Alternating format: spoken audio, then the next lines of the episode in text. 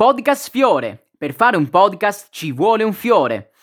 Questo è l'ultimo episodio di questo ciclo nel nostro podcast. Siamo arrivati infatti al numero cinquantatré e allora dovremo raccontare la parte conclusiva della mia esperienza da divulgatore all'interno del Museo Archeologico Nazionale di Ferrara. In questo laboratorio tante persone hanno collaborato e hanno contribuito alla creazione dell'episodio che stai ascoltando e adesso li ringraziamo uno a uno. Dobbiamo ringraziare Sisono Tizio, Fabiteo, Gigione, Il Divano Dissipatore, Sentire, Gioba, Zano Kai, Susi e The Pixel Chips.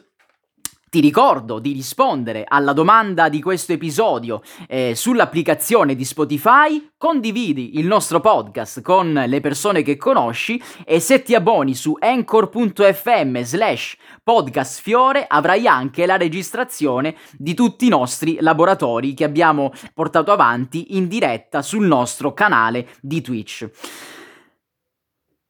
Non è mai semplice dover lasciare un proprio luogo dove si è trascorso tanto tempo, specialmente se in quel luogo hai conosciuto dei colleghi con il quale ti sei trovato bene, hai potuto imparare tante cose e sei stato trattato Eh, quasi con i guanti bianchi per il rispetto che hai notato da parte delle altre persone, specialmente se in quel luogo hai avuto un contatto positivo e propositivo con persone che vengono dall'esterno. Pensa, il museo è esattamente questo, un contatto quasi quotidiano con tante persone, con tanti bambini, con tanti ragazzi.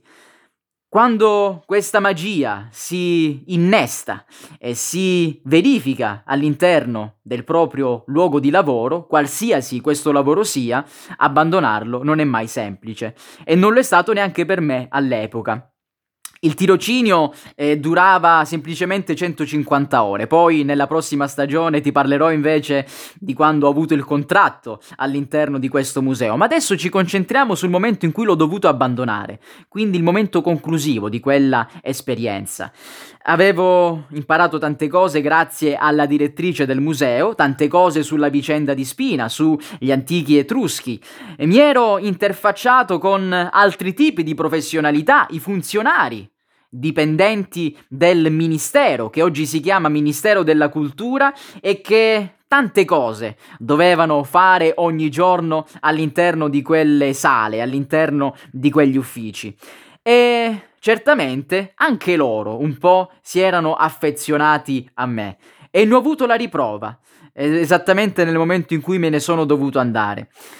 Non mi sono interfacciato soltanto con le persone che ti ho potuto nominare nel corso di questi mesi, perché ancora non abbiamo parlato dei funzionari che talvolta vengono anche dimenticati, e mi riferisco a coloro che sono addetti alla guardiania, coloro che sono addetti alla sorveglianza. Chi sta dietro il bancone della biglietteria ormai mi conosceva molto bene, perché delle volte, per esempio, portavo i miei amici all'interno di quel museo, facevo ai miei amici delle visite guidate e permettevo anche loro di entrare un po' gratis, senza dover necessariamente pagare il biglietto, quindi quasi come se la conoscenza fosse importante anche con chi si trovava dalla parte della biglietteria, ma anche coloro che dovevano custodire i reperti all'interno delle sale. In particolare ti voglio ricordare una persona, e la voglio ricordare proprio pubblicamente utilizzando il nostro podcast. Questa persona eh, si chiama Salvatore. Salvatore da tanto tempo lavorava all'interno di questo museo, probabilmente ci lavora tuttora, e c'è sempre stata quel, quel rapporto di intesa tra di noi. Si è sempre interessato a quello che facevo, mi ha sempre anche rivelato delle sue opinioni, delle sue posizioni su quello che succedeva all'interno del museo, da, dal punto di vista di coloro che vi lavoravano, oppure da un punto di vista della fruizione da parte delle persone, da parte dei visitatori. Eh, talvolta eh, si è anche spinto in alcune critiche che naturalmente non posso riportare qua, eh, so sono concetti, sono riflessioni che eh, vivevano tra di noi e che quindi tra di noi devono rimanere. Bene, proprio Salvatore un po' ritornerà all'interno del nostro racconto, perché ti parlerò di alcuni materiali che mi sono stati regalati sia al termine di quell'esperienza, sia durante l'esperienza stessa. La direttrice, per esempio, è stata la prima a darmi qualcosa e l'ho fatto per eh, aiutarmi nella mia attività. Sì, perché io lavoravo all'interno della biblioteca di questo museo e lì c'erano davvero tantissimi volumi, sì, ma quei volumi erano dei volumi ormai datati. Servivano magari per ricostruire la storia delle ricerche, la storia delle scoperte, oppure per interessarsi di come alcuni concetti venissero concepiti tanto tempo fa. Ti faccio questo esempio. Eh, sbirciando un po', curiosando eh, sostanzialmente all'interno di questa biblioteca, un giorno mi sono imbattuto in un qualcosa di veramente unico.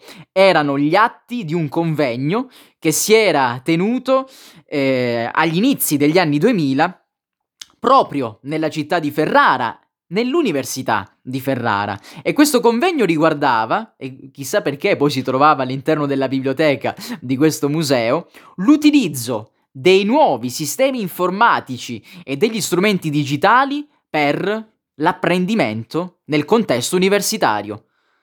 E proprio lì ho potuto eh, apprendere che Ferrara da sempre è stata pioniera in questo campo, perché è stata la prima università pubblica d'Italia a fornire gratuitamente ai propri studenti la possibilità di avere un sistema di e-learning, di apprendimento a distanza, attraverso dei video fatto apposta, attraverso delle registrazioni delle lezioni.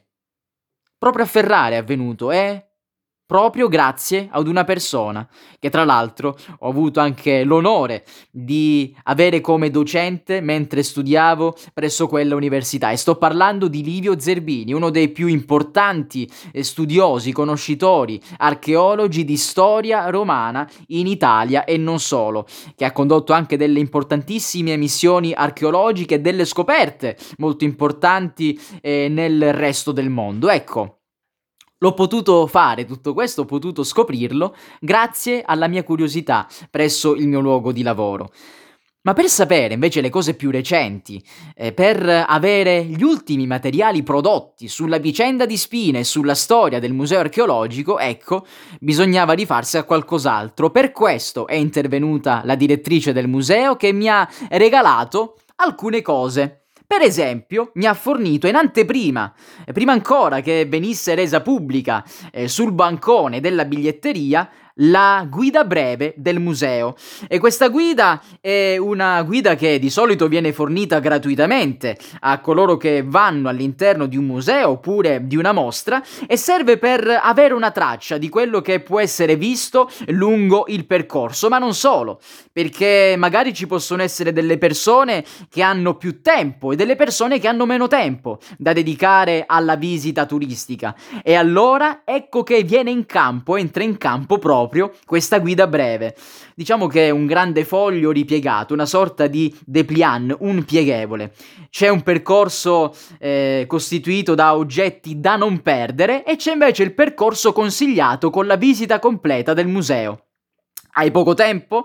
Allora ti consigliamo noi stessi di andare a vedere queste cose che ti indichiamo nella guida breve, e il tempo per fare tutto questo è di trenta quaranta minuti. Pensa che interessante questa cosa. Se invece vuoi vedere tutto il museo, allora ti informiamo che la visita completa dura circa, poi chiaramente può dipendere, un'ora e trenta minuti. E non stiamo parlando delle visite guidate. E allora quali sono gli oggetti, le caratteristiche che sono state inserite all'interno di questa guida breve? Abbiamo naturalmente la sala del tesoro, che è un unicum, è praticamente la sala dove è cominciato il Rinascimento in Italia, con una prospettiva non errata, come abbiamo già ricordato in uno scorso episodio. E tra l'altro, se vai a leggere eh, tutti gli oggetti presentati in questa guida breve, non sono altro che tante cose che abbiamo proprio raccontato nel corso di questi mesi. C'è il giardino neorinascimentale, una delle cose imperdibili. Ci sono le due imbarcazioni, sulle quali ritorneremo per pochissimi secondi tra un attimo.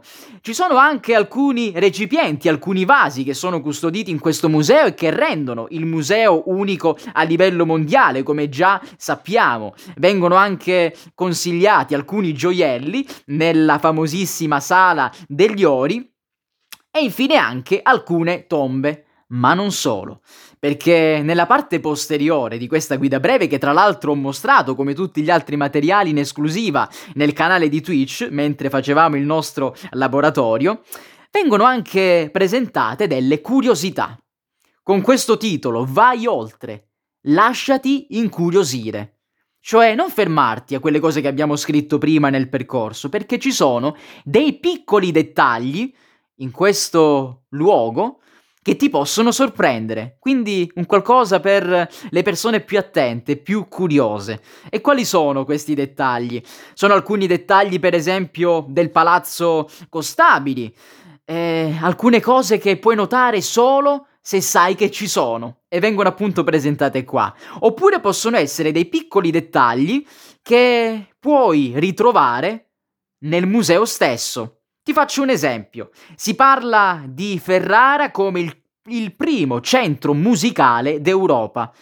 E perché si parla di questa cosa? Perché se tu vai nella sala del tesoro e ti soffermi un attimo su una figura in particolare, noterai che c'è una fanciulla bionda che è circondata da strumenti musicali e che, nonostante attorno a lei abbia eh, dei coetanei che stanno facendo dei giochi amorosi, lei è totalmente assorta nella lettura dello spartito musicale.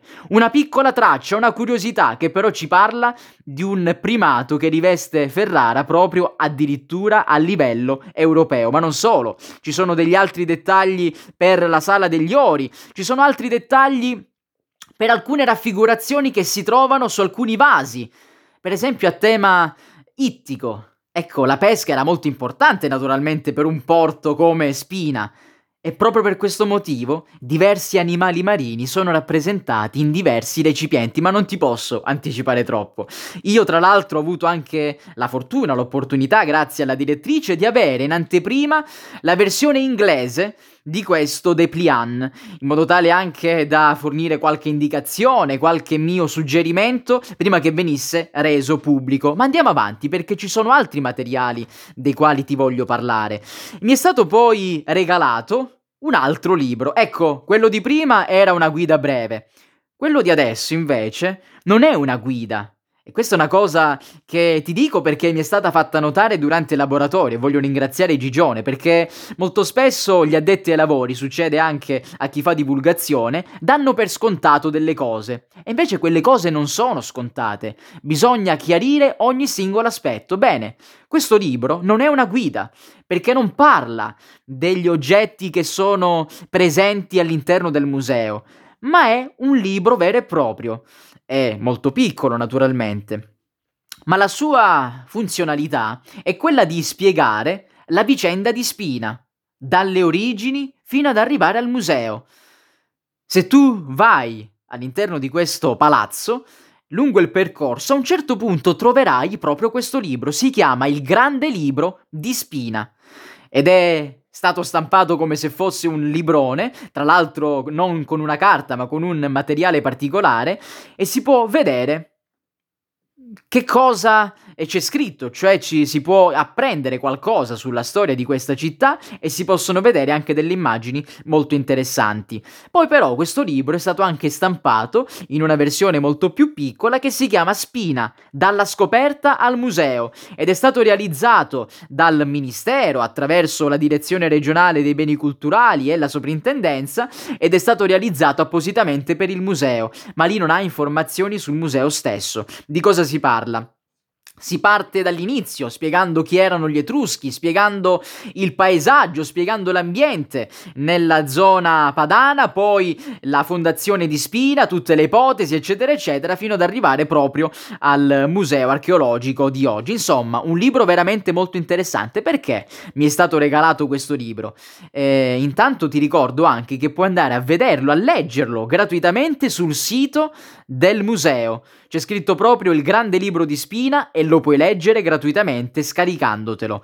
Perché piuttosto che andare sempre eh, nella apposita sala dove è presente questo libro, è molto più comodo naturalmente averne una versione tascabile e manuale, in modo tale da poter leggere agevolmente tutto quello che c'è scritto, anche per la realizzazione degli articoli. E sì, perché le informazioni che sono scritte all'interno di questi materiali sono informazioni ufficiali, sono documenti ufficiali e quindi hanno un certo importante grado di attendibilità. Andiamo avanti, perché c'è un terzo materiale che mi è stato consegnato, anche stavolta da parte della direttrice. Ti sto parlando di un... ecco, questo è un documento veramente molto raro ed è anche ormai abbastanza datato. La Camera di Commercio, da tanti decenni la Camera di Commercio di Ferrara, pubblica un, una rivista che si chiama La Pianura, e questa rivista ha anche degli inserti. Bene, quello che adesso ho in mano mentre ti sto parlando è l'inserto di questa rivista del millenovecentottantatré. Un inserto chiamato Guide della pianura, insomma delle guide per muoversi all'interno di quella zona, e in particolare il numero al quale mi sto riferendo era dedicato alle imbarcazioni antiche del delta ferrarese.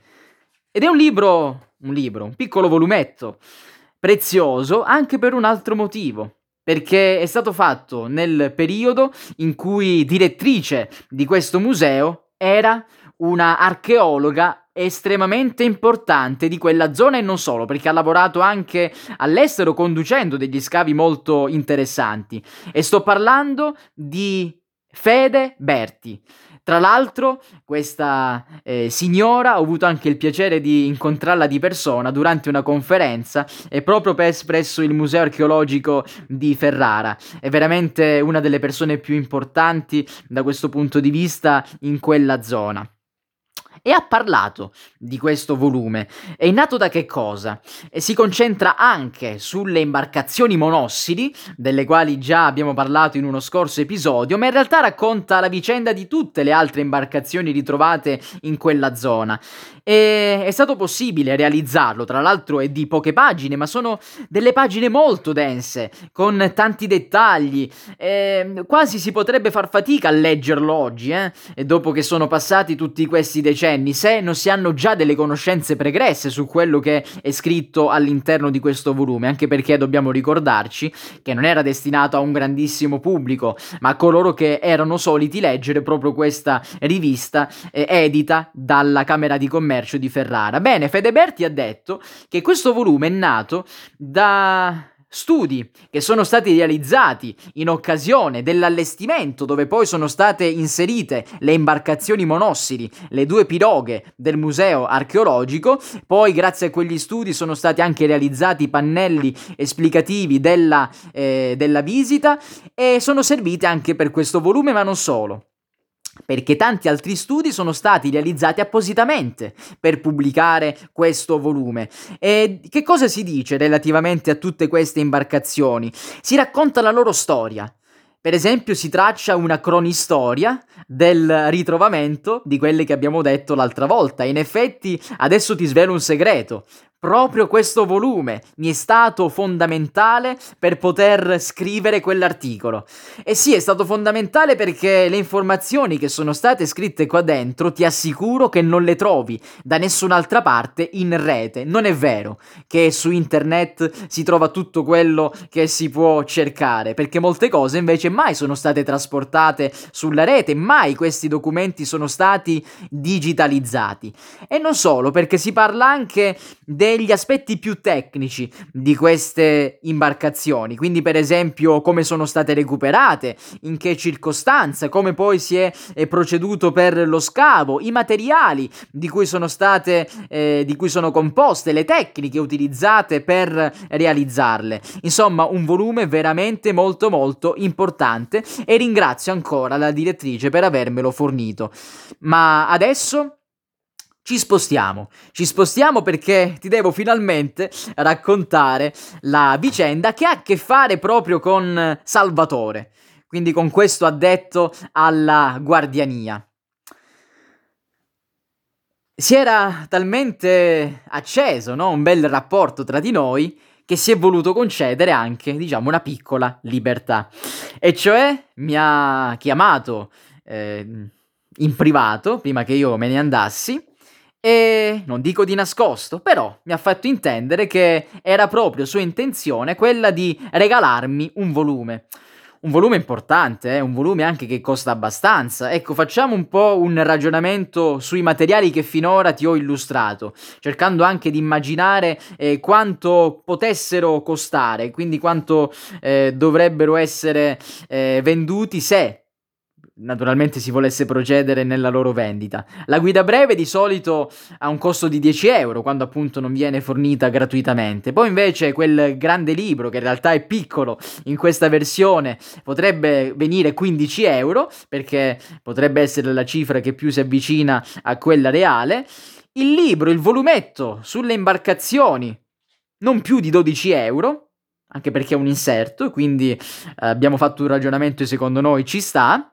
Mentre il libro che adesso ho tra le mie mani, c'è, c'è scritto proprio questo, eh? viene, verrebbe trenta euro, perché è un libro importante, eh? è un libro anche abbastanza massiccio. Come si chiama? Impronte nella sabbia di Anna Muggia, tombe infantili e di adolescenti dalla necropoli di Valle Trebba a Spina. Pesa anche abbastanza, eh, perché lo sto tenendo adesso nelle mani. È stato realizzato dal Ministero attraverso la Soprintendenza dei Beni Archeologici ed è stato pubblicato in occasione della... di una rivista, la rivista della Soprintendenza di questi beni archeologici, Quaderni di archeologia dell'Emilia Romagna. Si tratta di una monografia realizzata appositamente. E questo testo è nato da un altro testo, e cioè dalla tesi di dottorato in archeologia greca e romana che è stata svolta presso l'Università degli Studi di Perugia tra il novantasette e il novantanove, questo libro è datato duemilaquattro, proprio dalla persona, dall'autrice che prima ti ho nominato. E per realizzare questo volume, ancora una volta, è stata importante la direttrice del tempo del museo, e cioè Fede Berti. Ed è un volume interessante, molto interessante. Considera che tutto il materiale che mi è stato regalato, che mi è stato fornito, non l'ho poi messo in qualche cassetto una volta tornato a casa, no, ma ho letto tutto. E questo è particolare, perché nonostante avessi terminato di operare presso quel museo, io comunque ero curioso di sapere tante cose in più. Tu lo sai che io non mi fermo mai quando si tratta di imparare delle cose nuove, e quindi ho continuato comunque a studiare il Museo Archeologico di Ferrara, perché non si smette mai di studiare neanche in questi casi. Bene, questo volume in particolare che cosa fa? Parla dell'aspetto funerario della città di Spina, e cioè ha voluto studiare le tombe di bambini, le tombe di adolescenti in una necropoli tra quelle ritrovate della città di Spina, e ripercorre, eh, se tu vai a vedere proprio come è strutturato, le cose che già abbiamo raccontato nel nostro podcast, cioè eh, la vicenda di Spina, quando è stata scoperta, le diverse scoperte dei diversi momenti della città, la storia degli studi. Tra l'altro eh, devi sapere che gli studi non sempre sono stati molto agevolati eh, in questo contesto, perché ti faccio un esempio, eh, negli anni in cui è stato chiuso il museo archeologico nel secondo novecento, a fine secolo, eh, a causa di alcuni restauri, di una ristrutturazione del palazzo e dell'allestimento, bene, tutto quello ha anche avuto un effetto negativo per quanto riguarda gli studi, sì, perché naturalmente non si poteva accedere, allora ha rallentato tutto questo. E poi si concentra anche sul tema dell'archeologia funeraria, cioè perché studiare quella che è stata definita la comunità dei morti per comprendere meglio la società dei vivi.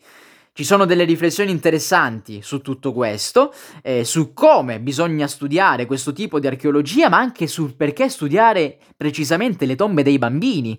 Insomma, non ti voglio anticipare troppo se avrai l'intenzione di leggere questo volume. E se hai l'intenzione di farlo, magari fammelo sapere, perché potremmo fare qualcosa insieme. Impronte nella sabbia di Anna Muggia. Ma arriviamo all'ultimo materiale che mi è stato fornito. In questo caso è un, possiamo dire, è una parte di un catalogo, sì, perché questo volume nasce da una mostra che si è tenuta a Comacchio nel duemilasette e si intitolava Uomini, territorio e culto dall'antichità all'alto medioevo. Naturalmente poi per questa mostra è stato realizzato un, eh, una guida, o meglio un vero e proprio catalogo, e poi però da questo catalogo sono stati realizzati, sono state prese delle parti per fare eh, degli altri piccoli volumi, e in questo caso il volume è intitolato Uomini e paesaggio lungo il Po nella preistoria tra Veneto, Felsina e Spina. Ti ricordo che Felsina era l'antica Bologna. Ed è interessantissimo perché è stato realizzato dal comune di Comacchio, sempre con la soprintendenza dei beni archeologici. Di che cosa parla? Ancora una volta, per farti capire quanto è stata importante Fede Berti, troviamo un suo contributo eh, all'interno di questo volume, ma tra l'altro la cura del volume stesso è stato affidato proprio a lei.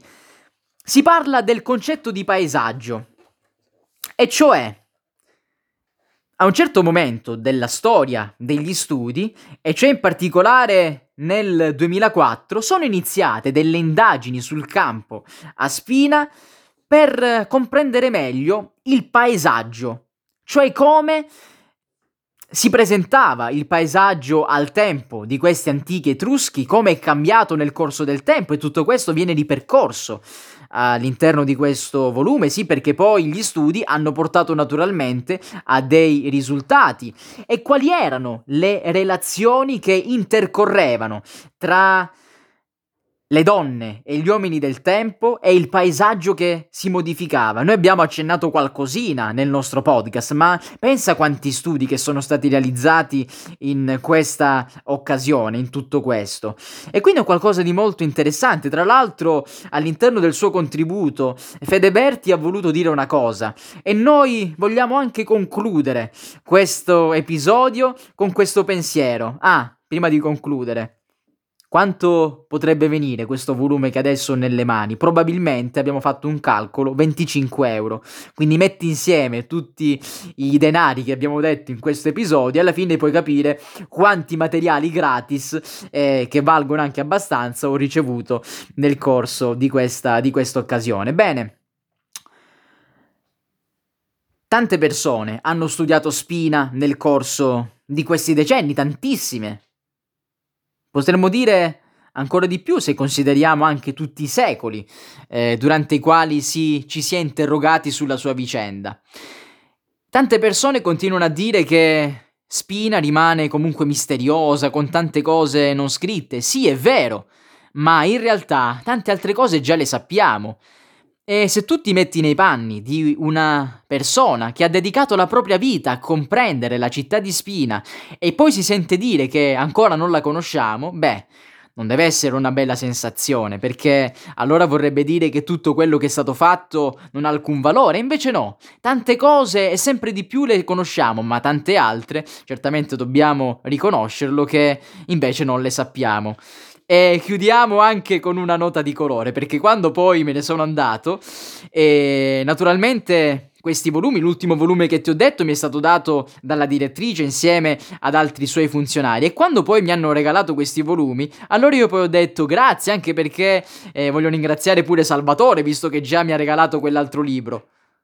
Cosa scusa? Che cosa è successo? Insomma, Salvatore si era concesso una libertà che non avrebbe dovuto, e quindi ho informato io di fatto eh, quegli altri funzionari del fatto che avevo ricevuto quel regalo in più. Forse non avrei dovuto, però io sono fatto così, eh, quello che devo dire lo dico, e quindi non ho assolutamente remore da questo punto di vista. E allora c'è stata questa situazione un po' imbarazzante, un po' una gaffe, eh, che però poi è andato assolutamente a buon fine. Io adesso ti do appuntamento alla prossima settimana, perché ci sarà un episodio speciale del nostro podcast realizzato con una persona speciale. Non ti dico altro, quindi comunque ci vediamo ancora tra un'altra settimana. Rispondi alla domanda su Spotify, condividi il podcast e se ti abboni su anchor.fm slash podcast fiore avrai, come ormai sai, il, la registrazione di tutti i nostri laboratori. Podcast Fiore. Per fare un podcast ci vuole un fiore.